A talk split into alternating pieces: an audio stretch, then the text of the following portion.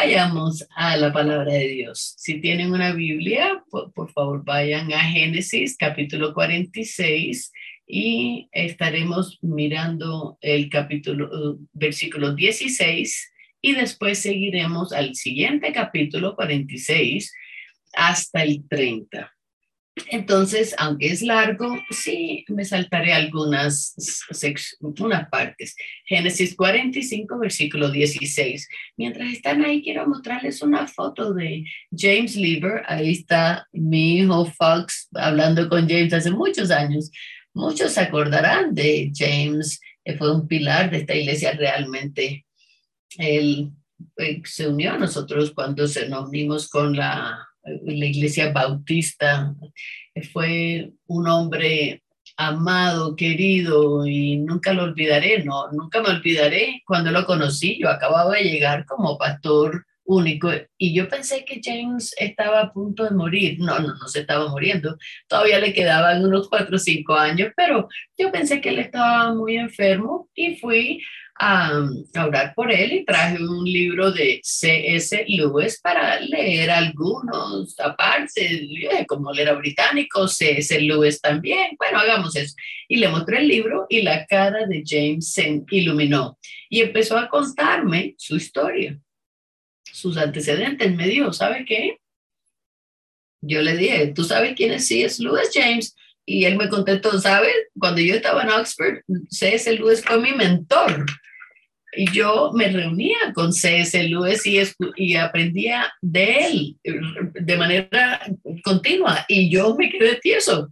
¿Cómo así? C.S. Lewis fue la persona que me escribió la carta donde decía, no se meta a ser periodista. C.S. Lewis me dijo eso a mí y me metí más bien a ser piloto en la guerra. Yo estuve en la Segunda Guerra Mundial, pero eh, poco después de estar en la guerra, la guerra mm, se terminó y después de estar, después de estudiar, mi papá me consiguió un trabajo en Lloyds Bank en Colombia. Me monté en un avión pensando que iba a la Colombia Británica en Canadá y llegué fue a Colombia, Suramérica. Eh, su cara se iluminó, tenía una sonrisa. Se podrán pensar que él pensó qué mm, error tan grande cometido. Él, no, él estaba viviendo en Colombia y además eh, alguien en la familia había comprado un bono donde decía que el contrato tenía, era, era, un bono para que él tenía que vivir cinco años en, eh, por ese contrato. Y además, dentro de esos cinco años, James Lieber no se podía casar, porque además, una vez, porque un día entró esta niña linda de, un, de una tienda, una ferretería británica, y otra vez decía, ay, qué error tan grande cometido. Eh, aquí estamos en una iglesia eh, eh, internacional. por lo general, lo más predecible en una iglesia internacional es movilidad, transición, personas que llegan, se van, eso es un flujo continuo de toda parte, de alguna parte a alguna parte. Es como loco, hay mucho trabajo. Me encanta, pero yo les digo, hay muchas personas que hacen movidas internacionales en nuestra comunidad. Y yo me pregunto, en ese proceso, pensando en la movida internacional, acaban de hacer el tour internacional aquí, en fin, ¿ustedes alguna vez se han preguntado, uy, creo que acabo de cometer un error enorme. Estoy a punto de dañarles a mis hijos su vida, de la manera como funcionan sus mentes, de pasarlos a otra parte. Estoy saboteando mi carrera al irme a otro país. Estoy saboteando mi salud mental con toda esta inestabilidad que está entrando a mi familia estoy haciendo el peor error de mi vida? Si alguna vez ustedes se han hecho esta pregunta, ustedes están en el, punto exacto donde estaba Jacobo en este punto de nuestra historia. Si miramos, miramos el final aquí en esta historia, el carácter de Jacob en sus últimos días, porque se va a mudar internacionalmente. Eh, José le dijo a sus hermanos, vayan, traigan a mi papá Jacob. Y Jacob se encuentra con esto y dice, uy, yo voy a hacer el peor error de mi vida, estoy a punto de hacerlo. La historia humana es historia de migración. Y si no se han hecho esta pregunta, según pues a lo que se refiere a movilidad, ustedes tienen que oír estas buenas nuevas, que su Dios los mira a ustedes y, le, y dice, ¿saben qué? A donde quiera que vayan, yo estaré con ustedes. Donde vayan, yo estaré con ustedes. No importa cuán miedosos estén y no importa lo frágiles, yo estaré con ustedes. Entonces, escuchemos esta historia que, que, empiezo con Génesis 45 desde el versículo 16. Cuando llegó al palacio del faraón la noticia de que habían llegado los hermanos de José, tanto el faraón como sus funcionarios se alegraron. Y el faraón le dijo a José, ordena a tus hermanos que carguen sus animales y vuelvan a Canaán. Que me traigan a su padre y a su familia, yo les daré lo mejor de Egipto y comerán de la abundancia de este país. Además, díganles que se lleven carros de Egipto para traer a sus niños y mujeres y también el padre de ustedes. Y no se preocupen por las cosas que tengan que dejar porque lo mejor de todo Egipto será para ustedes. Así lo hicieron los hijos de Israel o Jacob. José les proporcionó los carros conforme al mandato del faraón y también les dio provisiones para el viaje. Además, a cada uno le dio ropa nueva. Benjamín le entregó 300 monedas de plata, cinco mudas de ropa a su padre lo envió, lo envió lo siguiente, 10 asnos cargados con lo mejor de Egipto, 10 asnos cargados de cereales, pan, provisiones para el viaje. Al despedirse de sus hermanos, José les recomendó, no se vayan peleando por el camino. Los hermanos de, de José salieron de Egipto y llegaron a Canaán, donde estaba su padre Jacob. Al llegar le dijeron, José vive, José vive, es el gobernador de todo Egipto. Jacob se quedó atónito y no lo creía pero ellos les repetían una y otra vez todo lo que Jesús les había dicho.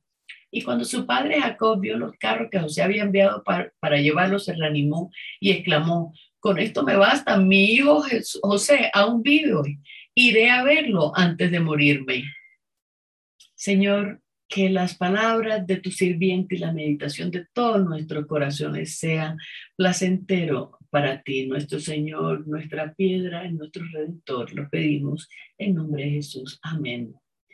A donde vayas, dice Dios, yo estaré contigo.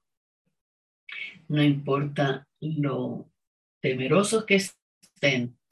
Eso es buena noticia, ¿verdad? No importa lo temerosos que estén, Dios estará con ustedes. Esa es la buena nueva que José sabía a medida que vemos este subibaja, que es la vida de él, él sí sabía una cosa, que Dios estaba con él. Y que solo piensen la manera como terminó la historia la semana pasada, todo lo que sucedía, los corazones palpitando, encontrarse con sus hermanos que los, lo habían vendido a esclavitud 22 años antes, pero Dios había estado con él y me encanta la parte donde dice, él lloró, no solo lloró, él lloró a cántaros y tan duro que, que hacía reverberación por las por las eh, los hall, por el hall que tanto que el faraón lo escuchó. Y por lo general, nosotros en la Biblia hemos visto que los faraones son como los malos, pues por lo que nos acordamos de la historia de Moisés. Pero en este caso, en esta historia, este faraón era un buen tipo quería bendecir a José y a sus hermanos y le encantó que se hubieran reconectado. Le dijo, vayan, traigan a tu padre y al resto tráiganlos a Egipto y podrán recibir lo mejor de Egipto. Es más, lleven carrozas y díganles que dejen todo atrás porque nosotros todo eso lo tenemos aquí, solo esperando dárselos. Y realmente yo nunca pensé en eso. Eh, solo esta semana pensé a, a, a Jacobo se le está ofreciendo en la tarea máxima de un expatriado, donde es empaquen a la familia, eh, todos los 70 que son, más todos los sirvientes, dejen todo allá, múdense a un nuevo país, a un nuevo país donde habrá todo. Caramba, eso suena maravilloso. Y la oferta además dice, ah, y además, papi, José está vivo. Y además es un gobernador. Y Jacob dice, no, no, no, no, no. El texto dice, no le creyó hasta que fue escuchando la historia y empezó a ver todo lo que José, su hijo exitoso, le está mandando. En el versículo 27 dice que los, los hijos pudieron ver que su padre se levantó y se irguió y, se puso feliz y dijo, vamos, yo quiero ver a José antes de, de morirme. Ah, aquí está la oferta para expatriarse, va a ir a ver a su hijo, todo está bien, ¿verdad? No, si lo dejamos ahí, nos vamos a perder una, algo que es, un, es parte de la experiencia de todos nosotros en la vida de toda la movilidad, que está escondido ahí, y es el miedo el temor. Jacobo tenía miedo. Tenía miedo de hacer el peor error de su vida. Entonces escuchen a medida que voy siguiendo en el capítulo 46, capítulo, eh, versículo 1. Entonces Jacobo o Israel emprendió el viaje con todas sus pertenencias. Al llegar a Berseba, Berseba ofreció sacrificio al Dios de su padre Isaac. Esa noche Dios le habló a Israel en una visión, Jacob, Jacob. Aquí estoy, respondió. Yo soy Dios, el Dios de tu padre, le dijo. No tengas temor de ir a Egipto, porque ahí haré de ti una gran nación. Yo te acompañaré a Egipto y yo mismo haré que vuelvas. Además, cuando mueras, será José quien te cierre los ojos. Jacob salió de Berseba y sus hijos y los hijos de él hicieron que su padre Jacob y sus hijos y sus mujeres subieran en los carros que el faraón había enviado para trasladarlos. También se llevaron el ganado, posesiones, y Jacob y sus descendientes llegaron a Egipto, todos los hijos, hijas, nietos, nietas, y hay todo un listado de las personas que fueron. Pero como ven, es toda una mudada. Y lo que hay detrás es ese miedo, pueden ver ese miedo. Y entonces, pues Jacob llega a Berseba. ¿Ustedes se acuerdan qué es Berseba?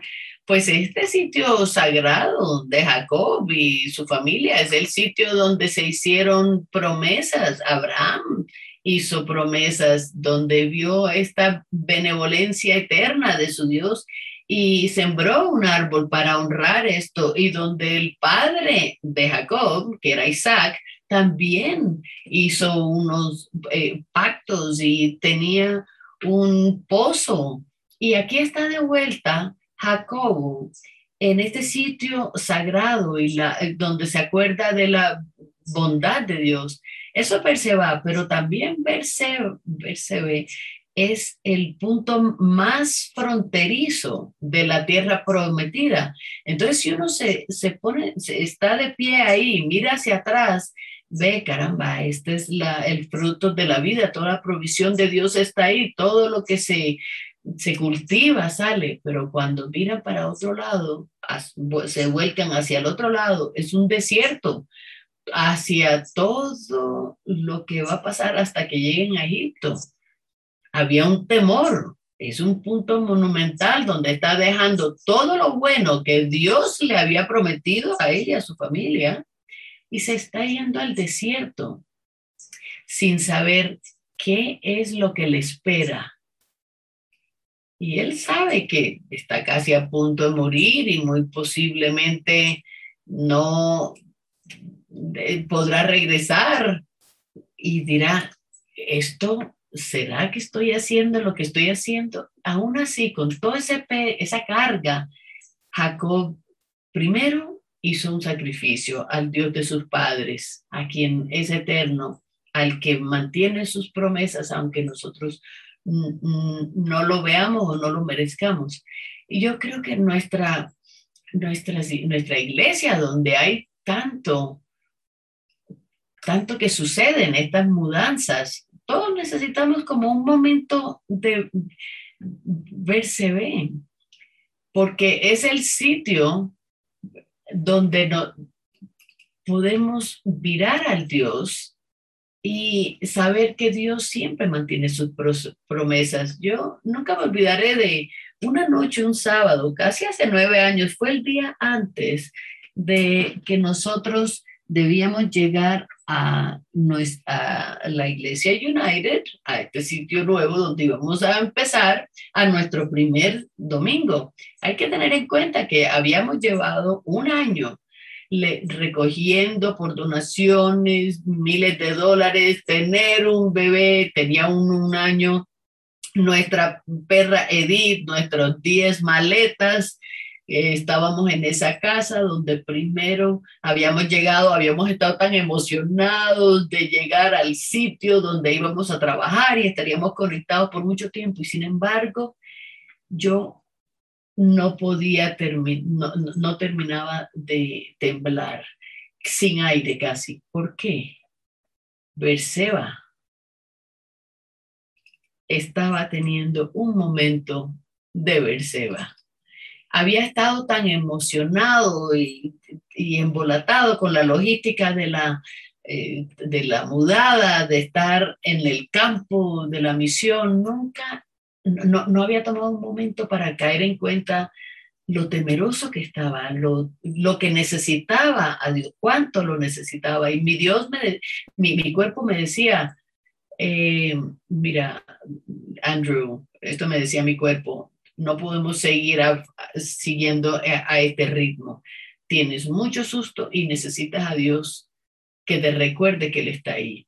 Berseba es ese sitio donde nosotros de, hablamos con Dios y le decimos, yo sé que estoy emocionado, pero te necesito. Y lo que yo voy a hacer ahora es, da mucho susto y me va a cambiar la vida, pero yo te necesito en mi vida. Necesito que me bendigas, bendigas mi vida. Y todo, todo lo que ustedes han hecho cuando ustedes se trasladan de un sitio a otro, tienen su momento versado lo necesitan. Eso es lo que estaba haciendo Jacob con este altar. Está teniendo un momento de ver Seba. Dios, tengo miedo. ¿Qué tal si nunca regreso a Canaán? ¿Qué tal si muero en este sitio foráneo? ¿Qué tal si yo daño todas estas promesas que tú has hecho a tu gente?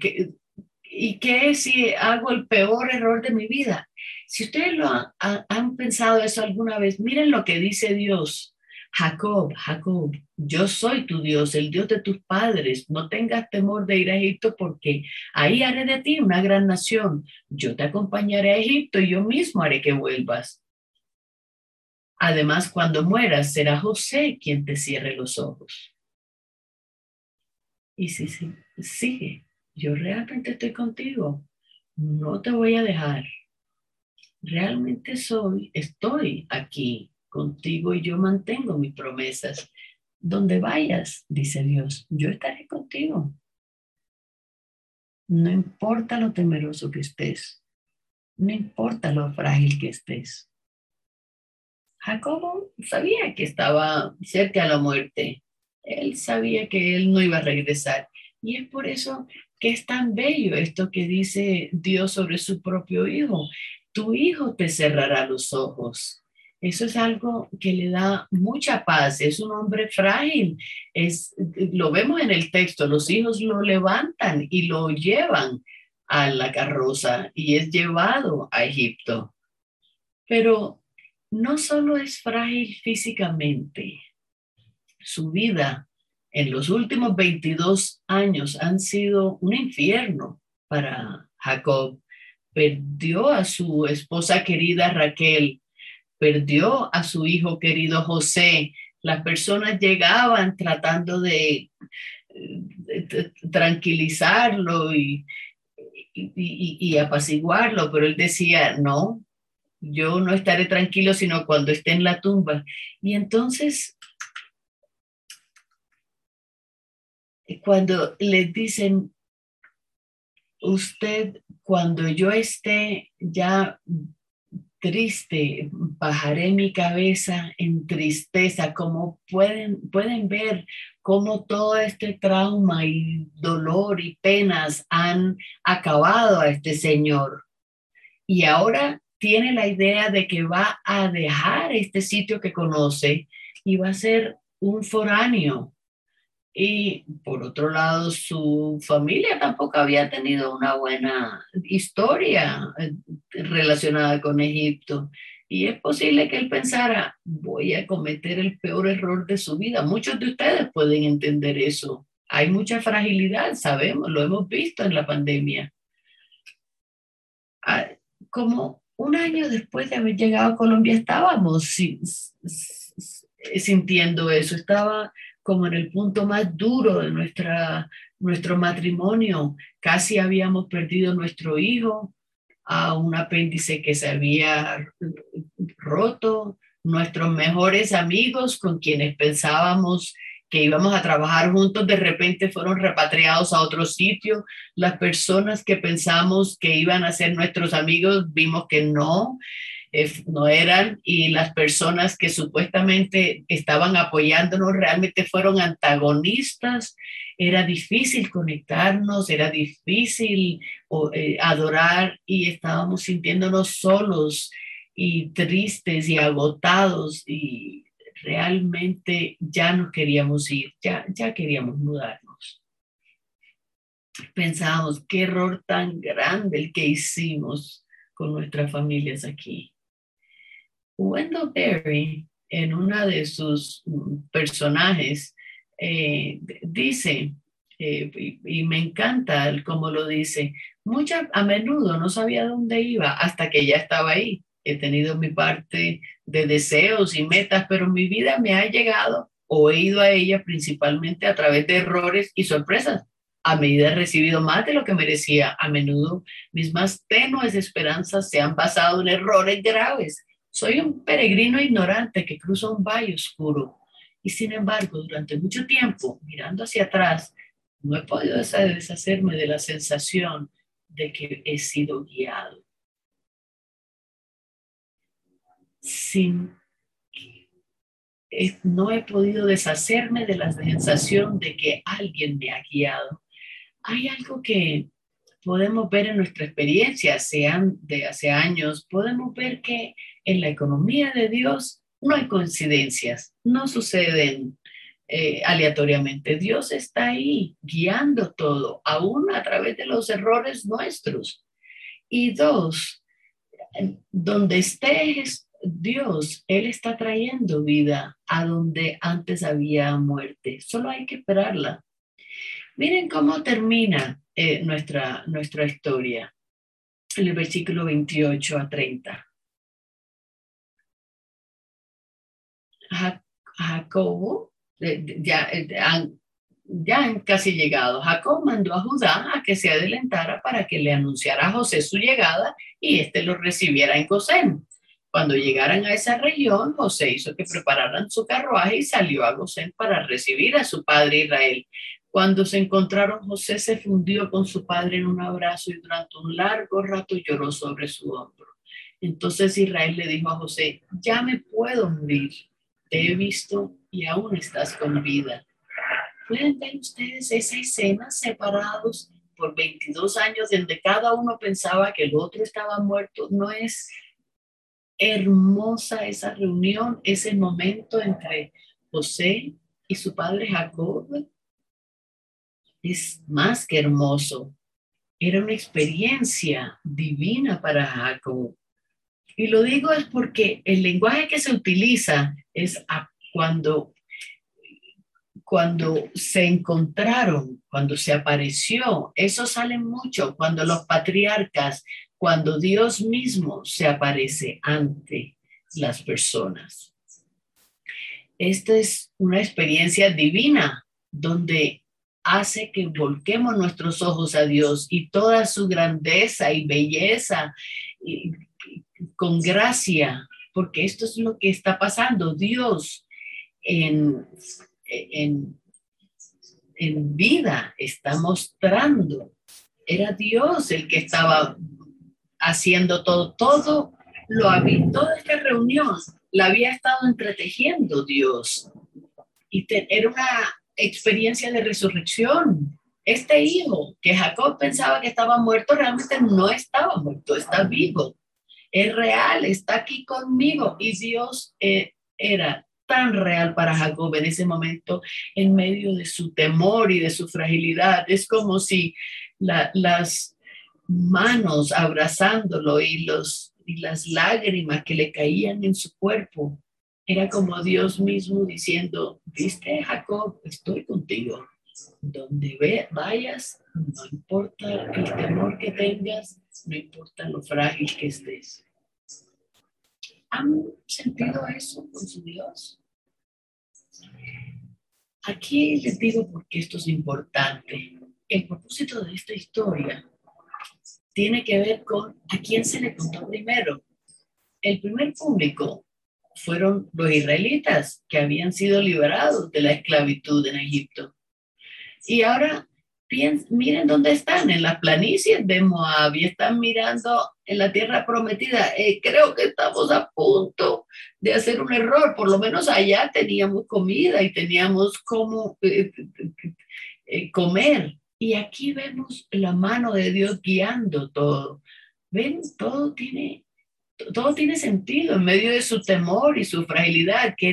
Él quería que viéramos cómo mantiene sus promesas, que su gente creciera aún en sus momentos turbulentos. Las promesas de traer a Jacob aquí, sí, eh, le trajo a su gente, a su tierra prometida, tenían que verlo tenían que ver dónde había un momento de resurrección.